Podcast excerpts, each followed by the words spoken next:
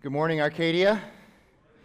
If you are uh, new here today, this is your first time. I am. Uh, my name is Frank. I am Frank, and um, I am the uh, the regular teaching pastor here. I was going to say normal, but that would mean that Sean Myers is not normal, and so I don't. I didn't want to label him that way. So. Um, anyway, I am usually the one that's up here. Every five or six weeks, you'll see Sean Myers, who did the announcements, and uh, and occasionally you'll see somebody else. Like I think in May we're going to have Schrader come in here from, uh, from uh, Gilbert, so he might be here as well. But normally you will see uh, me here. And we are uh, walking our way through the book of Romans, verse by verse. And so if you have a Bible, uh, or, or a, or, a, phone app or something. Maybe you want to use the Bible that's in front of you in the chairs. You can just turn to Romans chapter 1. That's where we're going to be today. We are going to have a two part sermon. Sunday and next Sunday. Uh, and the reason is because uh, what we have to unpack in these two verses, verses 26 and 27, uh, is pretty layered and pretty complex. And so we wanted to take a couple of weeks uh, to be able to do that. So uh, we're going to be dealing primarily with the issue of homosexuality these next two weeks. And so this week, what we're going to do is we're going to talk about the theology of homosexuality, and in fact, really the theology of all sexual sin. And then next week, we're going to talk about a Christian attitude or a Christian response to homosexuality, uh, how the church should maybe be uh, entering this conversation and responding to people in the midst of this uh, situation. So, uh, I will say that our stance on homosexuality will not surprise most of you. Uh, we believe the Bible is the authoritative Word of God now and forever, and so our teaching on homosexuality is, is going to be what Scripture says. And I know that many of you uh, acknowledge this. But I also know that for many of you, what we'll be saying in these next two weeks is going to be brand new to you. Uh, maybe you're a new Christian and you haven't encountered this yet, or maybe you've been around church for a long time, but you've never been in a church that deals with, these, uh, with this issue or with these passages. Uh, this is one of the reasons why at Redemption we like to preach through books of the Bible verse by verse, because in doing so, we can't uh, uh, avoid difficult issues, and we also can't just get up here and, and preach our favorite stuff every week either. In other words, by preaching verse by verse through books of the Bible, we must preach the full counsel of God's Word, and so that's why we do that. So this may be new to some of you for one reason or another, but there are also going to be people here we fully acknowledge who, who understand these, that these passages are in the Bible, but you have decided for one reason or another that on this issue of homosexuality, the Bible is antiquated in our day. And so these next two weeks are going to challenge you to think about this issue in a different way than you have been thinking about it. And also, I want you to consider this. It has always been a challenge to talk about this topic. I mean, I mean, even in the first century, it was a challenge to talk about this topic, but it is especially touchy now, and here's why. Our culture it, just recently, our culture has moved very quickly and very emphatically toward what some would call normalizing homosexuality. That's, that's other people's word, not my word. And, and we've moved very quickly toward that. And so we are going to have some tension. Now, some of you might say, well, wait a minute, don't we have every tension every Sunday when we preach the gospel? Isn't that, doesn't that bring tension? And, and certainly that does. But usually it's not the kind of tension that is driven by such high profile awareness and controversy as we have surrounding uh, this issue, especially today. And I have just a few more preliminary remarks before we actually get into the text that I think will be helpful for us. Um, if you're here today and you have or have had feelings of same sex attraction or affection, or you just flat out uh, self identify yourself as a gay person, there are a couple things I want to acknowledge right up front. First of all, thank you for being here. I, I appreciate the fact that you are here and that you felt uh, okay to be able to come in here. And, and I hope that you understand that you are welcome here. We, we, we are glad that you are here.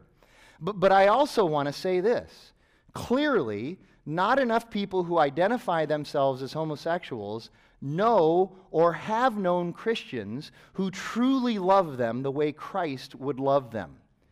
The church has often dropped the ball here. And I want to just confess on behalf of the church, whatever church it is, that some of us have been toxic, harsh, insensitive, and dismissive. Not all Christians, but certainly some. And you might even say, no, many have been. And I confess that to you, and, and I just ask your forgiveness. But also, you may be here and you may be anxious about this topic because while you yourself do not struggle with homosexuality, you have a family member or a friend who is, who is gay, and you aren't sure that the church or the Bible has anything helpful to say about this issue at all. Well, me too. I have a sister who has self identified as a lesbian for 35 years, and for the past 30 plus years has been in a relationship with another woman living uh, in the same home.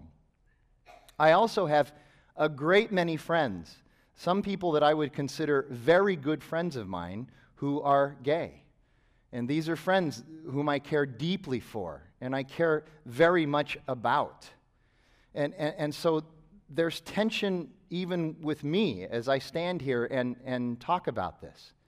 And so I want you to understand I am not just speaking into this, I am right in the middle of this, just like many of you are. And so we're going to do our very best to approach this topic well. But we also have a responsibility to approach this subject the way we would any. And so many of you are going to be challenged in myriad ways. There are going to be challenges to many of you today that you weren't even expecting. And, and, and, there's a possibility that some of you are going to be offended, and, and I understand that. And my hope and prayer is that if you are offended, you are not offended by us or by the church, but that you are offended by the gospel, even though you may take it out on us. And I understand that, and we're prepared for that, and that's okay. We get that. But as biblical Christians, if we don't teach this, then I would say we are hypocrites, and you should question our integrity. Also, we must remember that every person, every single person, to one degree or another, experiences challenge and frustration whenever there is any biblical teaching on any part of sexuality. All of us. All of us. God challenges all of us in our sexual practices. And the two verses we look at specifically today, 26 and 27, are about homosexuality, but they are embedded in a passage that discusses many sins. And the root of all of these sins is the one cancer of everything it's a combination and amalgamation of self centeredness, pride, and idolatry. That's at the root of everything. That is the cancer of everything. And so, if you're here this week and next week, and you are, let's say, you're addicted to pornography, but you think, oh, they're going to be talking about homosexuality, I'm off the hook this week, think again. God is going to challenge you these next two weeks.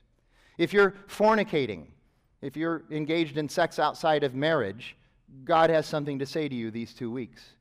If you're filled with pride or are idolatrous, you're going to be confronted by this text. But the good news is that in Christ, by Christ, because of Christ, we can have deliverance. Not without life disruption, not without some pain, a lot of perseverance, and a need for steadfastness but deliver, deliverance nevertheless. Here's how Wesley Hill, a man with very strong homosexual desires, attractions, and temptations, but who also desires to live by the power of the gospel, here's how he states it in his book, Washed and Waiting. From God's perspective, our homoerotic inclinations are like the craving for salt of a person who is dying of thirst. Yet when God begins to try to change the craving and give us the living water that will ultimately quench our thirst, we scream in pain, protesting that we were made for salt. The change hurts.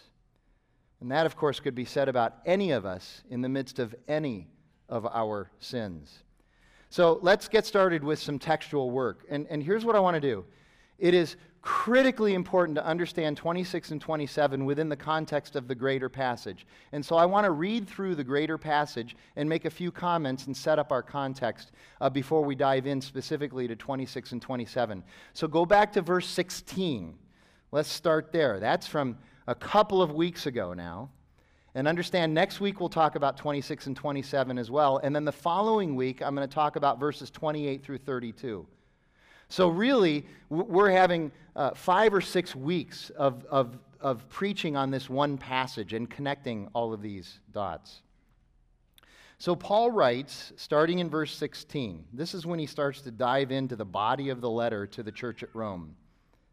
For I am not ashamed of the gospel, for it is the power of God for salvation to everyone who believes, to the Jew first and also to the Greek. For in it, for in the gospel, the righteousness is revealed from faith for faith. As it is written, the righteous shall live by faith. So he sets this whole conversation up by saying the gospel is the answer to everything because that is the only place in which we find power. Then he goes into the trouble that we are all in. Verse 18 For the wrath of God is revealed from heaven against all ungodliness and unrighteousness of men who by their unrighteousness suppress the truth. Now, now he's going to go on to explain what he means by this, but let me just say that Sean did a great job of unpacking this last week. That word suppress, the way we suppress the truth, it literally means to bind something up. And, and, and he talked about that, but then he used this word picture that I thought was just perfect. What, we as human beings do in our corruption, in our fallenness, in our sin, we know the truth of God. We see it. Empirically, it is clear that the truth of God exists. But what we choose to do instead is we hog tie it and then we set it aside, and we believe that by hog tying the truth of God and setting it aside, we are now able to live in freedom. And Paul says that's exactly what we do, and you think you're going to live in freedom, but that freedom leads to disaster, destruction, disappointment, misery. And so he goes on to explain that, starting in verse 19. For what can be known about God is plain to them, because God has shown it to them. For his invisible attributes, namely his eternal power and divine nature, have been, uh, have been clearly perceived ever since the creation of the world in the things that have been made, that He has made. So they are without excuse. You and I are without excuse when we hogtie the truth and set it aside. For although they knew God, they did not honor him as God or give thanks to him, but they became futile in their thinking, and their foolish hearts were darkened.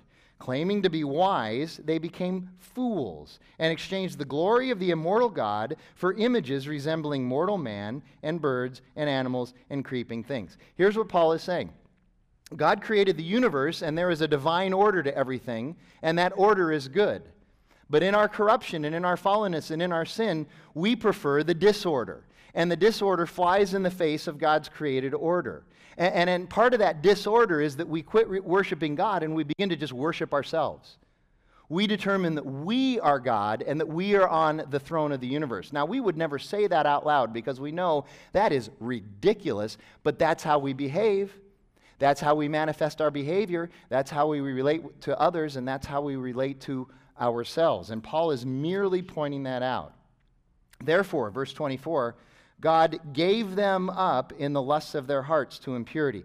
Now, the word, the Greek word that's translated gave them up, paradokon, this becomes a key word in this passage because Paul says this three different times verse 24, verse 26, and verse 28. And so it, it is around this idea that, Paul, that God gave us up that Paul builds this entire passage. And so we need to understand what that means. And I'm going to spend in a few minutes quite a bit of time unpacking that uh, for us. So therefore, God gave them up to the lust of, uh, uh, gave them up in the lust of their hearts to impurity to the dishonoring of their bodies among themselves, because they exchanged the truth about God for a lie and worshiped and served the creature rather than the Creator who is blessed forever. Amen.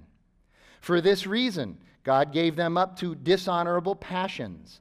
For their women exchanged natural relations for those that are contrary to nature and, li- and the men likewise gave up natural relations with women and were consumed with passion for one another, men committing shameless acts with men and receiving in themselves the due penalty, the due penalty for their error. We're going to spend a lot of time talking about what that means, the due penalty in themselves for their error. And make no mistake, verses 26 and 27 clearly talk about uh, both male and female homosexuality. And then verse 28, the third time that, that Paul says that God gave us up. And since they did not see fit to acknowledge God, God gave them up to a debased mind to do what ought not to be done. And then he lists, in addition to all of the other sin he's already talked about in this passage, he lists 21 more vices or sins or whatever word you want to attach to it that we do as a result of this disordered worship that we have uh, given ourselves to in this world. And here are those sins. He says they were filled with all manner of unrighteousness, evil, covetousness, malice. They are full of envy, murder, strife, deceit, maliciousness. They are gossips, slanderers, haters of God, insolent, haughty, boastful, inventors of evil, disobedient to parents, foolish, faithless, heartless, ruthless. And then verse 32 becomes a critical verse for us We'll spend more time on it next week and the week after, but it's important. He wraps this up by saying this Though they know God's righteous decree that those who practice such things deserve to die, and the word die there means uh, spiritual death. They deserve to be separated from God forever because God is holy, and those who practice these things are not. He says, uh, Those who practice such things deserve to die.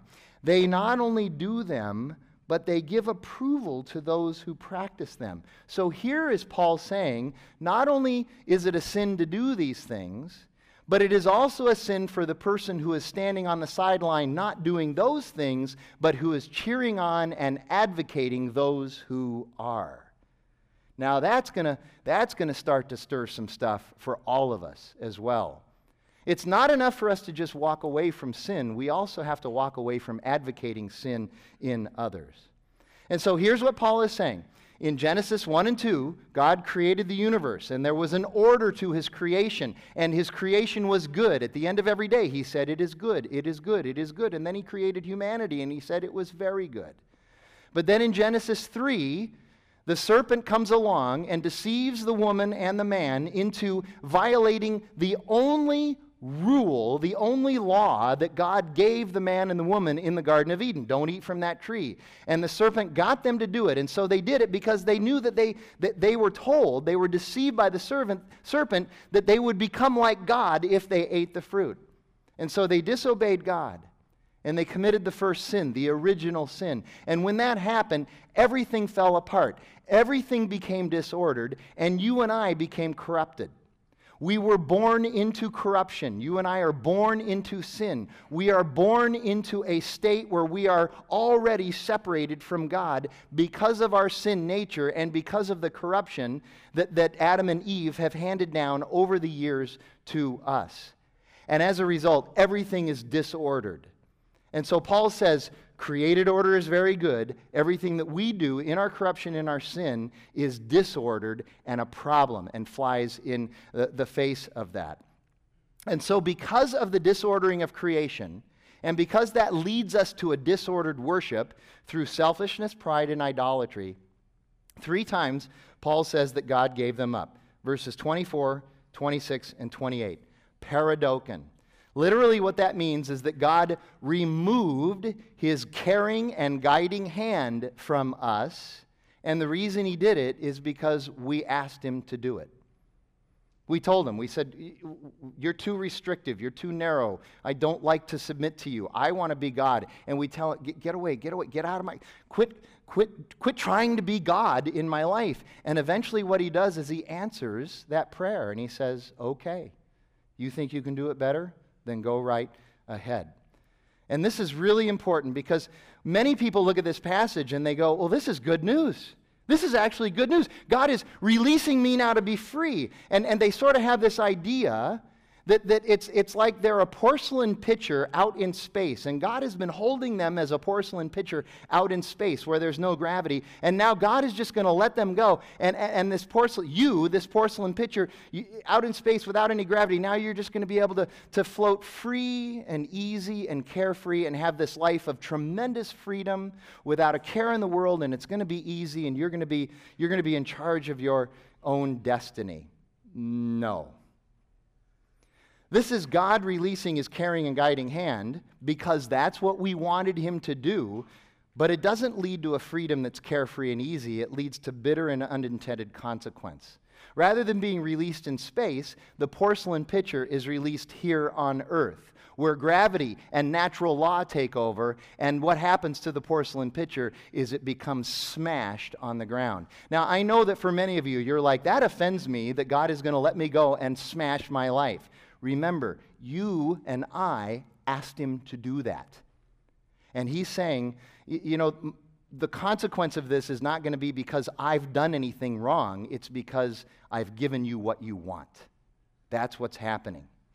And so it's our fault. And I know that's hard for us to see. We hate that. We think we know better. We think we're in control. We think we have it figured out. But we're deceived. We're deceived by our own corruption and our foolishness. The reality is that we have exchanged truth for lies, and we've exchanged wisdom for folly. We've inserted our wisdom where God's wisdom should be, and that's actually folly. Now, all of us have had this happen to us before at one time or another. In fact, we've been on both sides of this. But have you ever watched someone go down a path that they are absolutely sure about, but you have the backstory and you know that they are headed toward heartache and destruction? But they are determined to go down this path, and you'll even try to warn them, and they scoff at you and they say, Don't you worry, I got it. Just get out of here. I am fine. I got it and then they suffer the consequence of their own folly.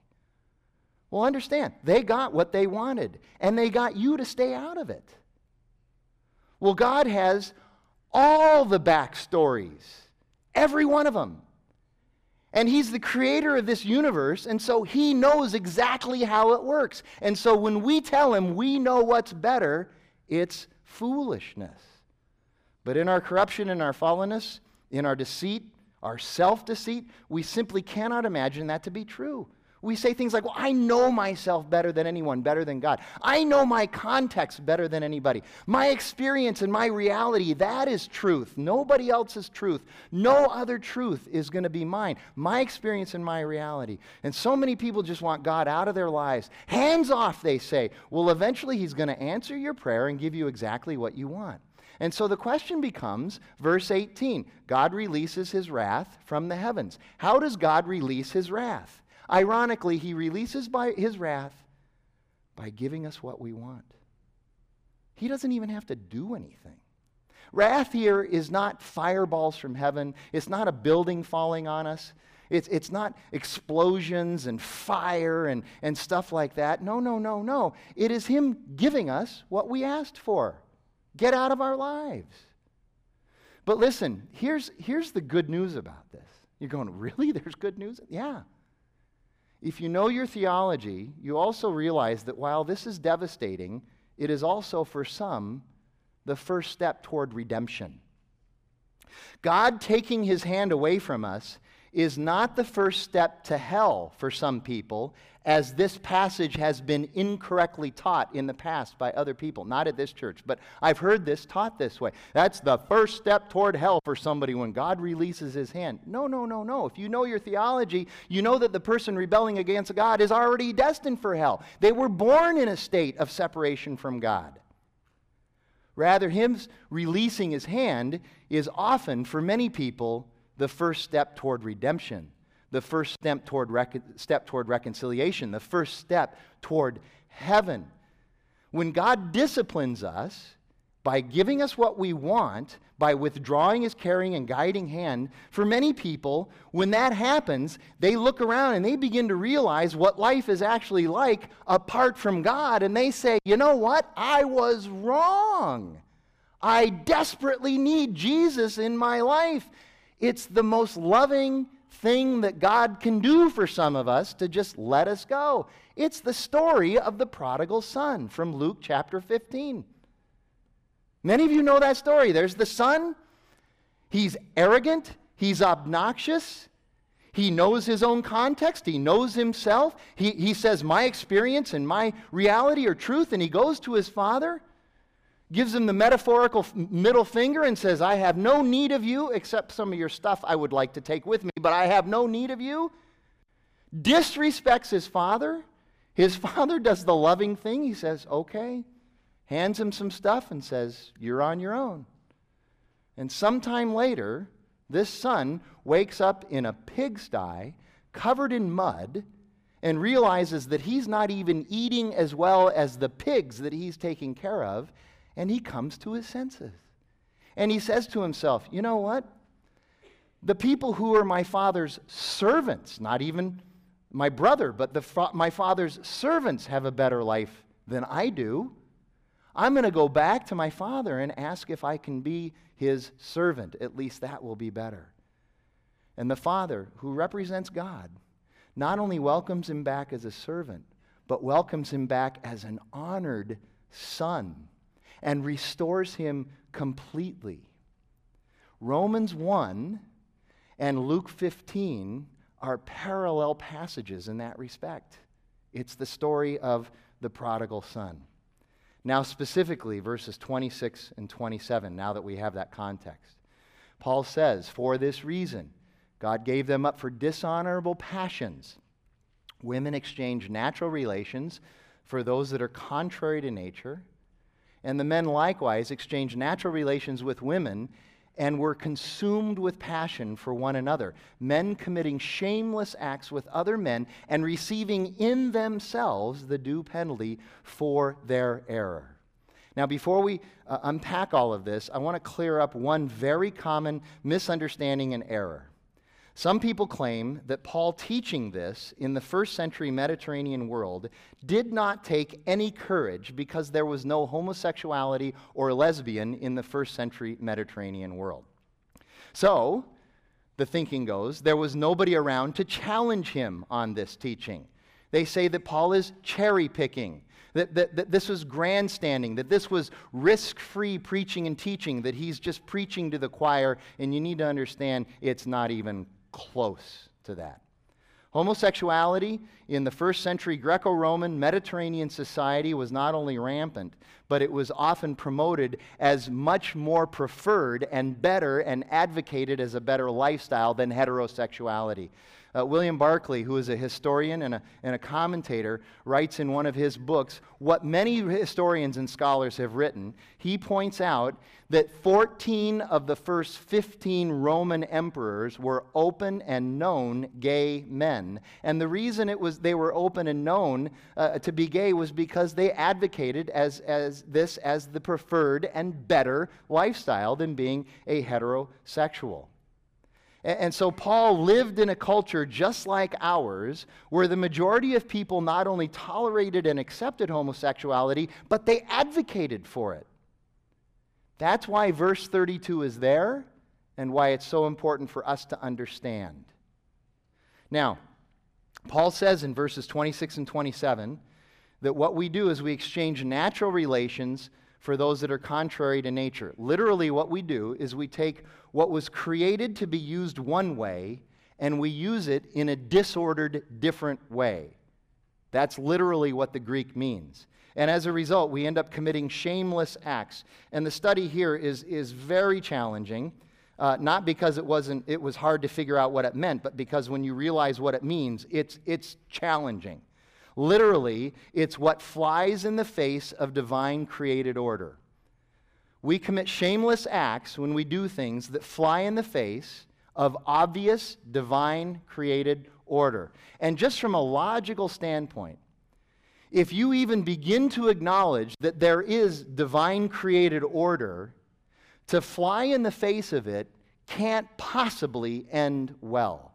I mean, you have to just acknowledge, whether you want to believe it or embrace it or not, you have to at least acknowledge that logical conclusion. And as a result, in themselves, they receive the due penalty.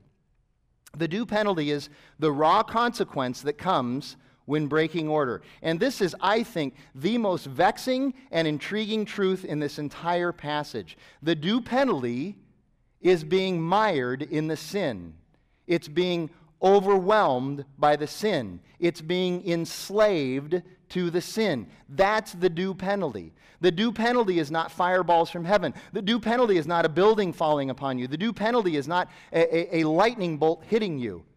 The due penalty is nothing active on the part of God doing something malicious and capricious to you. The due penalty is just letting you have your way with your sin, and then you become a slave to it. And you end up in the misery of that.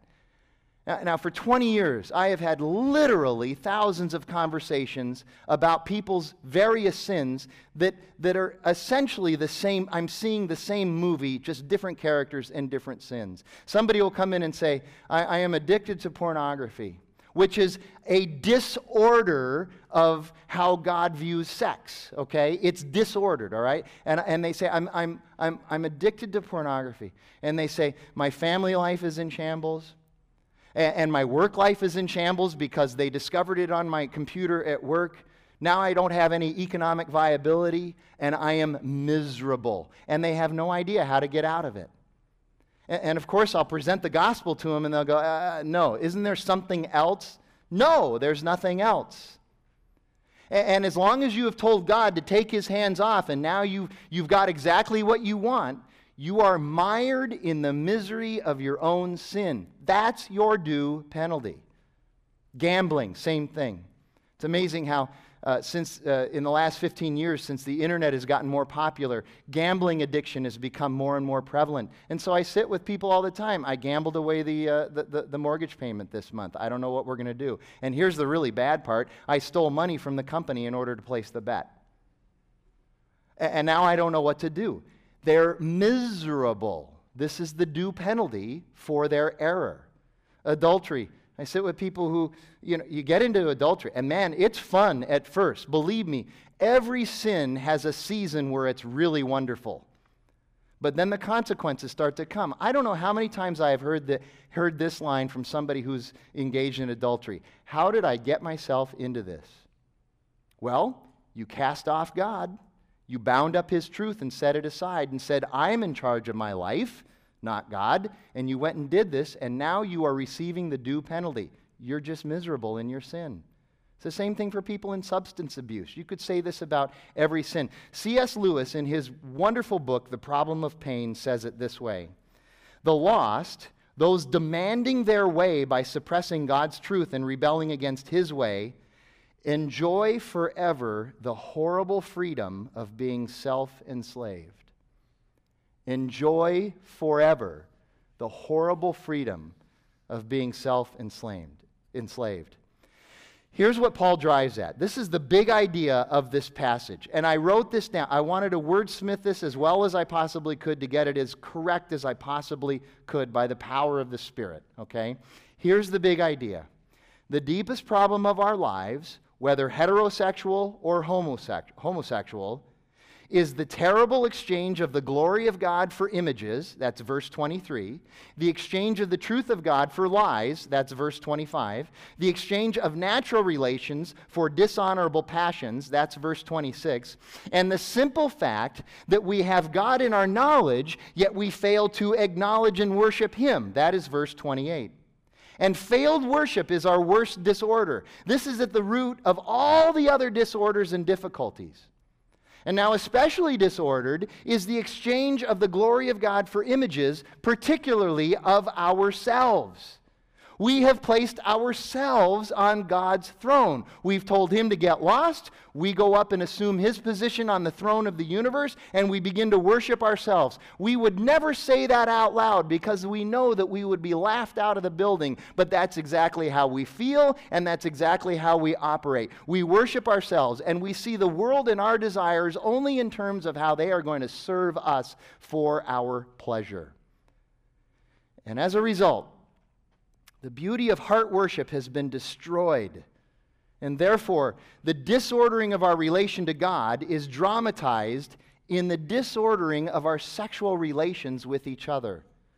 And because the right ordering of our relationship to God was dramatized by heterosexual union in the covenant of marriage, that's Ephesians chapter 5, you should study that.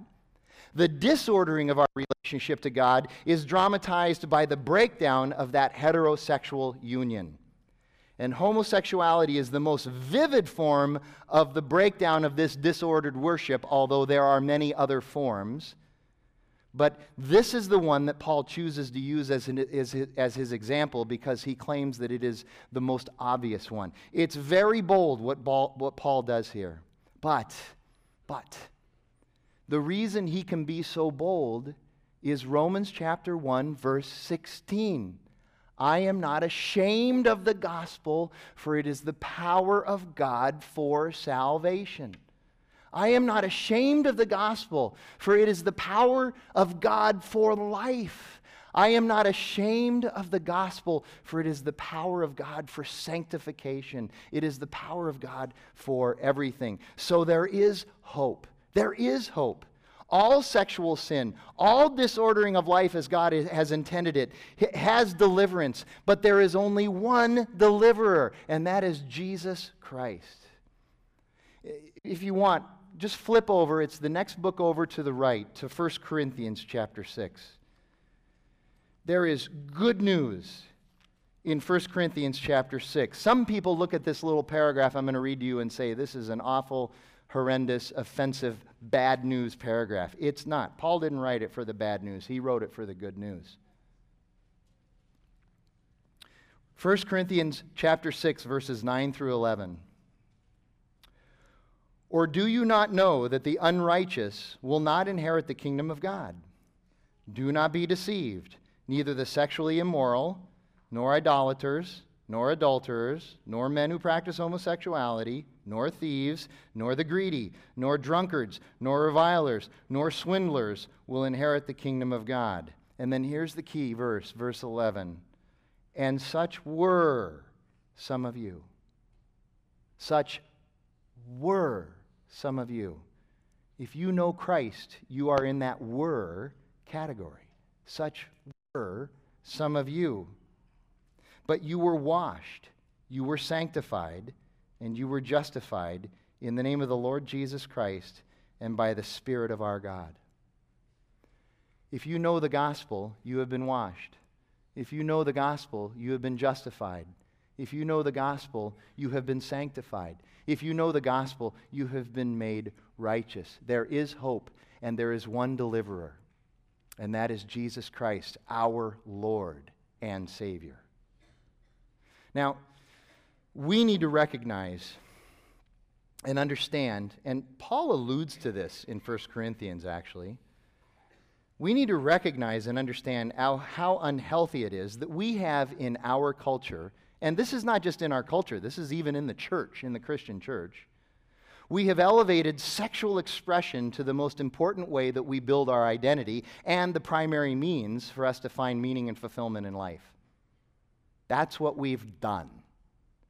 That is supreme over everything that we look at for identity and for meaning and purpose in life. This isn't even close to what God intended. Sex is disordered worship in the worst way. And let me tell you something else sex makes a terrible God. Terrible. It will always let you down if that's where you're going to find meaning and purpose in life. And it's not that sex isn't good and pleasurable. Listen, I haven't gotten one amen today. Can I get an amen there? Sex is good and ple- okay, thank you very much. All right. It's not that sex isn't good and pleasurable. It's that we've disordered the good and made it dishonorable. We've chosen to build our identity on a foundation of sand, sex. It's a house of cards. Now, I want to close with a couple of things, a couple of challenges for us. The first is the challenge of the way we define love in today's culture. I want to speak into that because I don't think that we've had the ability or the right or, or the permission to speak into that as the church. I want to give you a, maybe a different definition of the word love than you've been hearing for the last several years in the public sphere. And I'm going to start here. I want to start with the relationship of understanding and agreement.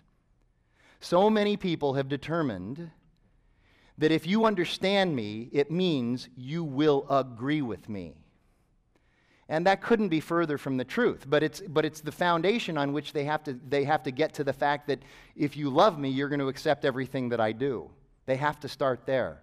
It's just not true. In fact, I would argue that very often the reason I disagree with you is because I do understand you. Or the reason you would disagree with me is because you do understand me. Understanding sometimes brings about disagreement.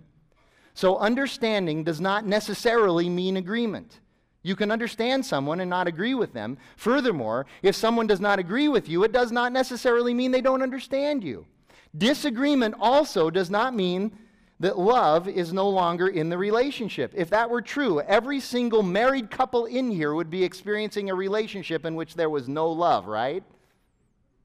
See, one of the most common myths about conflict is that people in conflict don't like each other. That's a common myth. Now, is it true that some people in conflict don't like each other? Yes. But it's not true of all. I would even say it's not true of the majority of people who are in conflict. Many, many times, the reason they're in conflict is because they do like each other, they do love each other, and they're sharpening each other, and they're trying to bring each other along. The reality is, it is impossible to have an authentic relationship without some conflict. In other words, it is possible, it is possible to disagree with someone and still love them. In fact, it could be even a strong indication that there is love in the relationship if there's disagreement. A relationship is unsustainable if love is first and foremost divine, defined by whether or not we agree. It's just unsustainable. So, our challenge is this the way the public sphere is currently composed, we no longer have a category for the ability to disagree with someone and still love them. That's not allowed.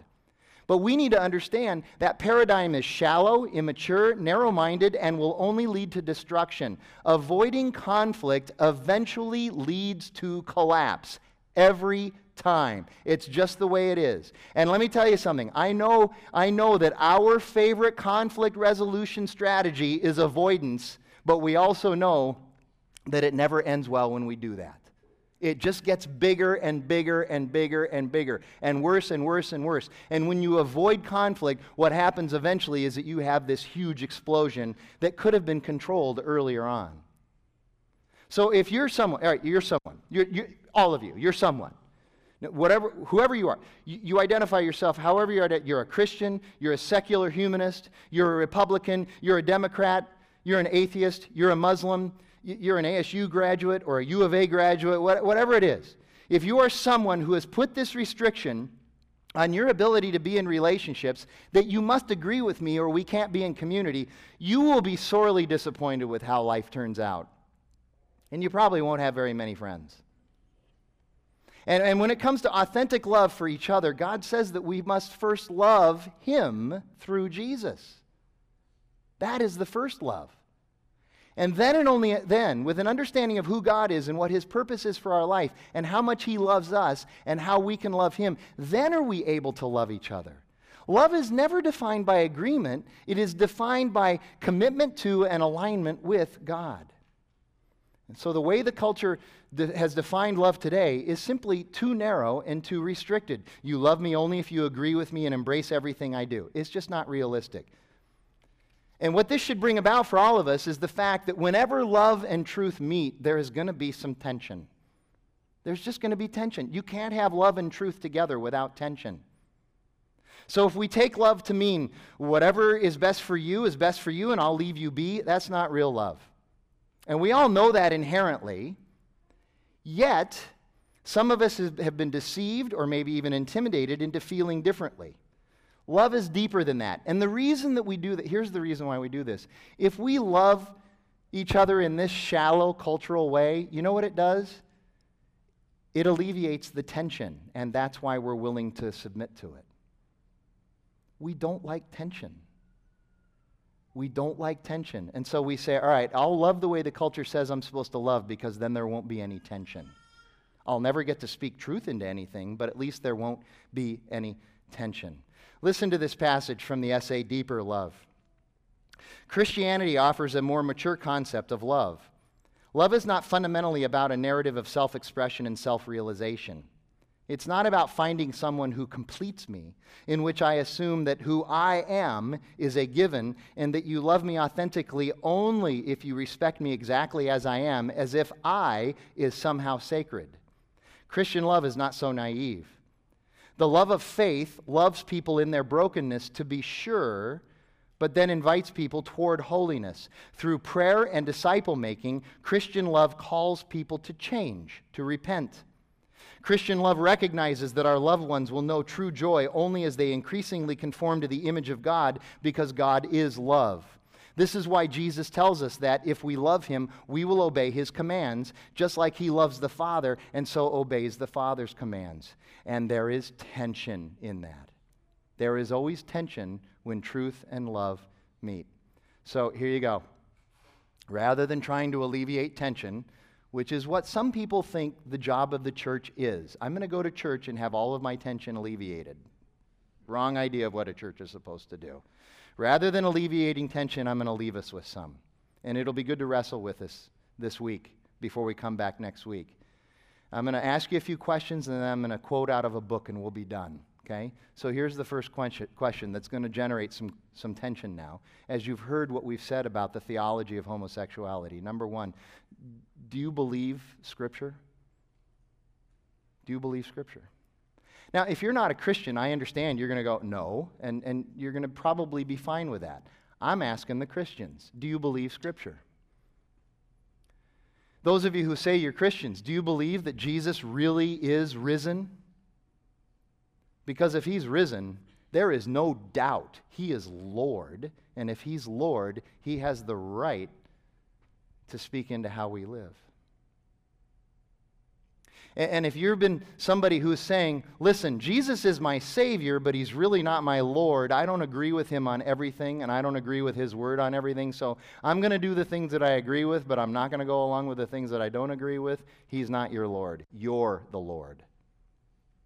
So you need to kind of work through that this next week. The last thing that I know is going to create some tension is this quote from a book that I've just finished reading. It's a fabulous book. Not because it's about a lesbian woman who uh, came to know Christ. It's a fabulous book because, frankly, it confronted me in my sin and spoke to me about my own sin in a way that I hadn't been spoken to since Scripture, since I first started opening up Scripture. The book is by a woman named Rosaria Champagne Butterfield. I know that's a, a, mouthful, long name, okay? So I just call her Rosaria. I never met her before, but I'm on a first name basis with her. Anyway, she was for a number of years a fully tenured professor of literature at the University of Syracuse and, and fully uh, ensconced in the gay community, uh, a thoroughgoing lesbian, uh, living with a woman, her partner, in a gay community, and she was a pillar of the gay community, and she taught um, queer theory and feminist theory in literature uh, at, at uh, Syracuse University, and was in charge of all the um, gay and homosexual uh, graduate students. She was their advisor for everything, and, and, and it was just well known, just thoroughly connected. And, and she was getting ready to write her second book. It was going to be a book about the Christian right, which was probably not going to be very complimentary to the Christian right. And she talked about this uh, one time at a conference, and somebody challenged her that if she was going to write a book on the Christian right, she ought to read the Bible before she did that and at least know what the Christian right believes. And so she did. And wouldn't you know it, the power of the gospel got a hold of her, and started dragging her towards Jesus. And at the end of three years, she said, I can't but submit to the power of Jesus Christ in my life, and not without tremendous pain. It destroyed her life as she knew it. It ruined her career. It ruined her community. She had people in her office screaming at her, claiming that they had ruined, uh, she had ruined her, their lives. Just yelling and screaming at her. And yet she did it. And so she left Syracuse and was invited to go to what she calls a, a very Christian community, a place called Beaver Falls, Pennsylvania. And she was asked to teach for a year at Geneva College, which was a Christian college, a Presbyterian college, a Reformed Presbyterian college. And in the midst of that, she went from Syracuse University to this, and she said it was, it was culture shock, okay? But in the midst of that, she was asked to address at one time the, the, student body, all Christians, and the faculty, all Christian faculty, about her journey to coming to grips with the gospel. And she said she really didn't want to do it, but in the end, she submitted to it and she decided to do it. But she said she was a little surprised by the reaction to her talk. And so, what I'm going to quote from here as we end is, is, is her response to the response to her talk. My talk generated a lot of questions. Some questions revealed what these students, these Christian students, had not yet learned about God's grace. One student asked, How do you know you are healed if you're not having sex with a man? In return, I asked him, Why is my health as a Christian determined by having sex at all?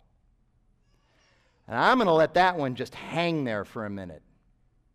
Why is anybody's health as a Christian determined by having sex? Why?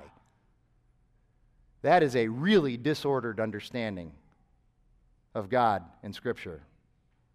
I went on to explain what has always seemed obvious to me, but often comes as a great shock to Christians. I explained that too often Christians see sexual sin as merely sexual excess. To a Christian, sex is God's recreation for you as long as you play in God's playground, marriage. What Christians don't realize is that sexual sin is not recreational sex gone overboard. Sexual sin is predatory. It won't be healed by redeeming the context or the genders. Sexual sin must simply be killed. What is left of your sexuality after this annihilation is up to God. But healing to the sexual sinner is death, nothing more, nothing less.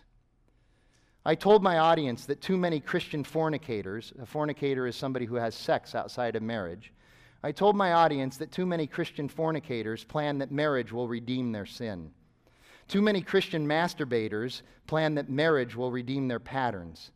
Too many young Christian pornographers think that having legitimate sex will take away the desire to have illicit sex.